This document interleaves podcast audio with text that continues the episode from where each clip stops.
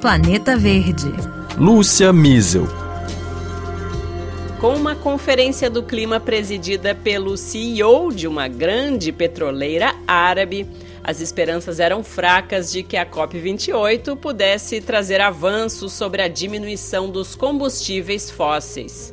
Mas o debate sobre a redução gradual ou até o fim das fósseis no mundo se acelerou nos últimos dias com a inclusão preliminar desse tema no balanço global que é elaborado pelos 196 países participantes do evento aqui em Dubai. Observadora das negociações, Rosana Santos, diretora executiva do think tank E Mais Transição Energética, conta que quase caiu da cadeira quando o secretário-geral da ONU, Antônio Guterres, incitou os participantes a avisarem o phase-out do petróleo, gás e principalmente o carvão, cuja produção e consumo são as maiores responsáveis pelo aquecimento do planeta é você é, paulatinamente e é, saindo do, da utilização do combustível fóssil qualquer e a matriz energética em 2050 seria uma matriz sem nenhum tipo de fóssil. O phase down diz que a gente diminuiria um pouco o uso de fóssil, mas que o fóssil ainda estaria presente na matriz lá em 2050, mas que a gente usaria tecnologias de captura de carbono para que a gente chegasse no tal do net zero, ou seja, emissões líquidas zero. Até o fim da conferência, no dia 12, nada garante que a menção será mantida no documento. Países como a Arábia Saudita, maior exportadora de petróleo do mundo, prometem não ceder nas negociações. Estados Unidos, Austrália e Japão são outros bloqueadores históricos neste tema delicado.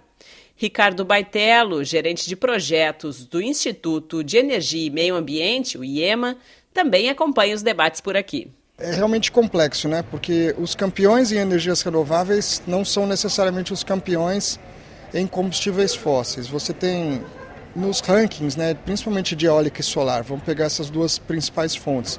A gente tem China e Estados Unidos em primeiro e segundo. Nenhum deles é um campeão, né, do lado quando se trata de phase out ou phase down. Os dois especialistas citam a Alemanha como maior exemplo na transição energética para uma economia sem fósseis.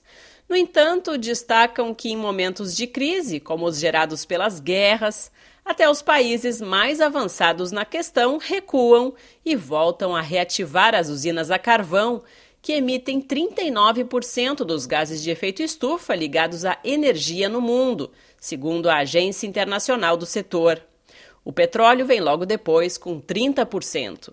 É, o que se diz é que até 2030 as emissões têm que cair pela metade e até 2050 elas têm que ser reduzidas totalmente, né? O IPCC já deixa isso claro, que quanto mais tempo é, a gente levar para chegar nesse ponto, mais vai ter que ser o esforço para reverter, né? E a gente ainda não consegue sair, né, de uma necessidade de alterar o padrão da curva, né? É, é se a gente fizesse uma analogia, o carro está em aceleração, então a gente precisa tirar o pé do acelerador e o carro precisa estacionar totalmente.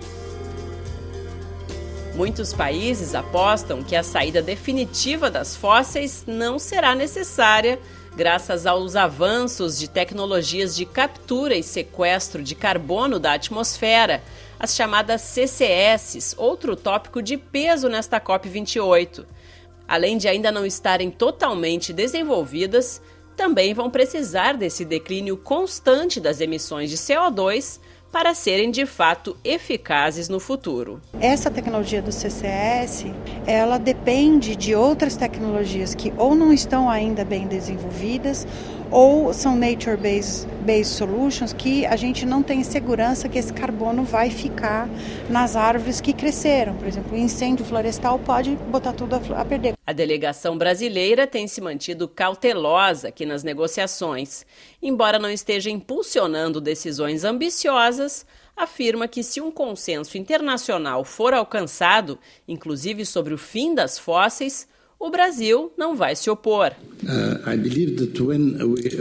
Na terça-feira, em uma coletiva de imprensa, o tema foi abordado pelo negociador-chefe da COP28, o diplomata André Corrêa do Lago.